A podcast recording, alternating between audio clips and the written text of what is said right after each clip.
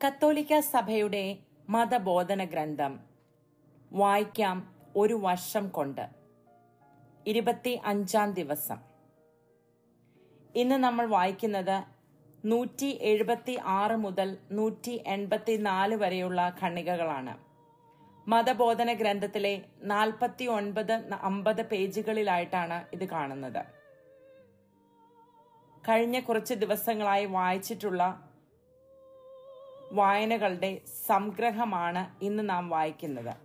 അതായത് ഞാൻ വിശ്വസിക്കുന്നു എന്നുള്ള വകുപ്പും ഞങ്ങൾ വിശ്വസിക്കുന്നു എന്നുള്ള വകുപ്പും തം- കൂട്ടിച്ചേർത്തുള്ള സംഗ്രഹമാണ് ഇന്ന് നാം വായിക്കുന്നത്.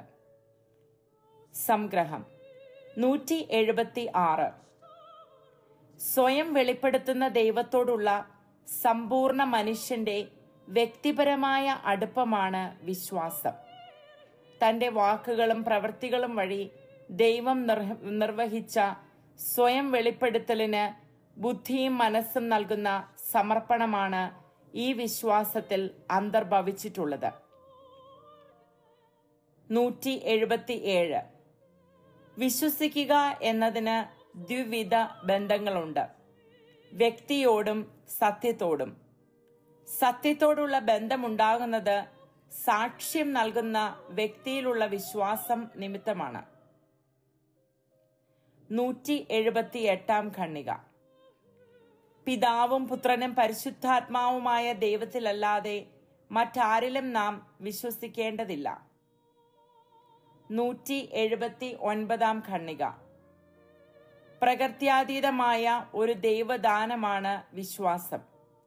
വിശ്വസിക്കുന്നതിന് പരിശുദ്ധാത്മാവിന്റെ ആന്തരിക സഹായങ്ങൾ മനുഷ്യന് ആവശ്യമാണ്. നൂറ്റി എൺപതാം ഖണ്ണിക ബോധപൂർവകവും സ്വതന്ത്രവും മനുഷ്യ വ്യക്തിയുടെ മഹാത്മ്യത്തിന് ചേർന്നതുമായ ഒരു മാനുഷിക പ്രവൃത്തിയാണ് വിശ്വസിക്കൽ.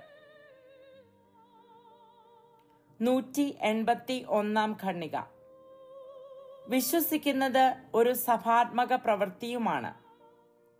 സഭയുടെ വിശ്വാസം നമ്മുടെ വിശ്വാസത്തിന്റെ മുൻഗാമിയാണ്.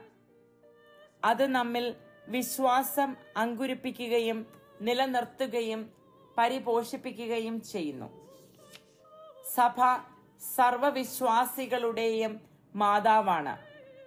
സഭയെ മാതാവായി കാണാത്തവന് ദൈവത്തെ പിതാവായി ലഭിക്കുകയില്ല എന്ന് സെയിന്റ് സിപ്രിയൻ ഒരിക്കൽ പറഞ്ഞു.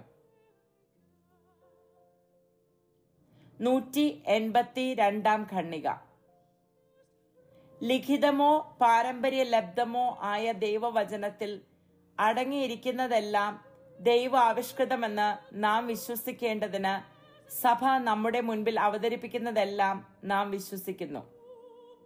പോൾ ആറാമൻ. നൂറ്റി എൺപത്തി മൂന്നാം ഖണ്ണിക വിശുദ്ധ മർക്കോസിന്റെ സുവിശേഷം പതിനാറാം അധ്യായം പതിനാറിൽ നാം വായിക്കുന്നു. വിശ്വാസം നിത്യരക്ഷയ്ക്ക് ആവശ്യമാണ്. കർത്താവ് തന്നെ പ്രഖ്യാപിക്കുന്നു. വിശ്വസിക്കുകയും മാമോദിസ സ്വീകരിക്കുകയും ചെയ്യുന്നവൻ നിത്യരക്ഷ പ്രാപിക്കും. വിശ്വസിക്കാത്തവൻ ശിക്ഷിക്കപ്പെടും.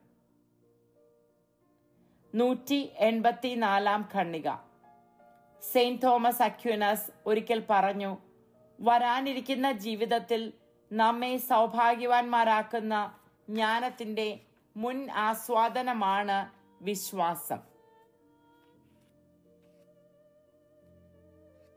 ഇത്രയുമാണ് ഇന്നത്തെ വായന. അപ്പൊ കഴിഞ്ഞ കുറേ ദിവസങ്ങളിലായിട്ട് നാം വായിച്ചുകൊണ്ടിരുന്ന ഭാഗങ്ങളുടെ എല്ലാം ഒരു ചെറിയ സംഗ്രഹമാണ്. നാം ഇന്ന് കേട്ടത്. കഴിഞ്ഞ കുറെ ദിവസങ്ങളിൽ നമ്മൾ അധ്യായം രണ്ടാണ് വായിച്ചുകൊണ്ടിരുന്നത്. ദൈവം മനുഷ്യനെ സ്വയം വെളിപ്പെടുത്തുന്നു എന്നുള്ള ഭാഗം. അതിൽ ആ പഴയ നിയമം മുതൽ പുതിയ നിയമം വരെ ഓരോ ഓരോരുത്തരെ ആയിട്ട് ഓരോ പിതാക്കന്മാരെ ആയിട്ട് ദൈവം തിരഞ്ഞെടുത്തതിനെ പറ്റി പിന്നീട് നമ്മൾ വായിക്കുന്നത് എല്ലാ വെളിപാടിന്റെയും മധ്യസ്ഥനും പൂർണതയും യേശു ക്രിസ്തുവാണ് ഇനി വേറെ വേറെ ഒരു വെളിപാടില്ല എന്ന് കഴിഞ്ഞ കുറെ ദിവസങ്ങളിൽ നാം വായിച്ചു. പിന്നീട് നമ്മൾ വായിച്ചു ദൈവിക വെളിപാടിന്റെ കൈമാറ്റം എന്ന് പറയുന്നത് അപ്പോസ്തലിക പാരമ്പര്യവും പാരമ്പര്യവും വിശുദ്ധ ലിഖിതവും തമ്മിലുള്ള ബന്ധം വിശ്വാസ നിക്ഷേപത്തിന്റെ വ്യാഖ്യാനം എന്നിങ്ങനെ വായിച്ചു. അത് കഴിഞ്ഞ് നമ്മൾ വകുപ്പ് മൂന്ന് വിശുദ്ധ ഗ്രന്ഥത്തെക്കുറിച്ച് വായിച്ചു. വിശുദ്ധ ഗ്രന്ഥത്തിന്റെ രചയിതാവ് ആരാണെന്നും പരിശുദ്ധാത്മാവ് വഴിയല്ലാതെ വിശുദ്ധ ഗ്രന്ഥം വായിക്കുവാൻ സാധിക്കുകയില്ല എന്ന് നമ്മൾ വായിച്ചു. പിന്നീട് നമ്മൾ വിശുദ്ധ ഗ്രന്ഥങ്ങളുടെ പട്ടിക പുതിയ നിയമം പഴയ നിയമം എന്നിവ വായിച്ചു. അത് കഴിഞ്ഞ് ഉള്ള അധ്യായമാണ് മൂന്നാം അധ്യായം ദൈവത്തോടുള്ള മനുഷ്യന്റെ പ്രതികരണം. അതിൽ ഒന്നാം വകുപ്പ് ഞാൻ വിശ്വസിക്കുന്നു രണ്ടാം വകുപ്പ് ഞങ്ങൾ വിശ്വസിക്കുന്നു.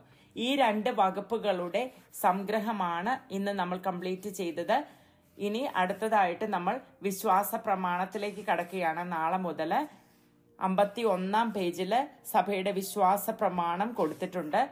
അതിനുശേഷം വിശ്വാസ പ്രമാണങ്ങളുടെ ഓരോ ഭാഗങ്ങളായിട്ട് നമ്മൾ ഡീറ്റെയിൽ ആയിട്ട് പഠിക്കുന്നതായിരിക്കും. അത് വളരെ ഇൻട്രസ്റ്റിംഗ് ആയിരിക്കും. നമ്മൾ എന്നും ഏറ്റുപറയുന്ന വിശ്വാസ പ്രമാണത്തിന്റെ ഓരോ ചെറിയ ഭാഗങ്ങളും എക്സ്പ്ലെയിൻ ചെയ്തുകൊണ്ടാണ് സി സി സി നമ്മളെ അത് പഠിപ്പിക്കുന്നത്. അടുത്ത കുറേ ദിവസങ്ങളിലുണ്ട് ആയിട്ടായിരിക്കും നമ്മളിത് പഠിക്കുന്നത്. അതുവരെ നന്ദി നമസ്കാരം. നിങ്ങളെ ഓരോരുത്തരെയും ദൈവം അനുഗ്രഹിക്കട്ടെ.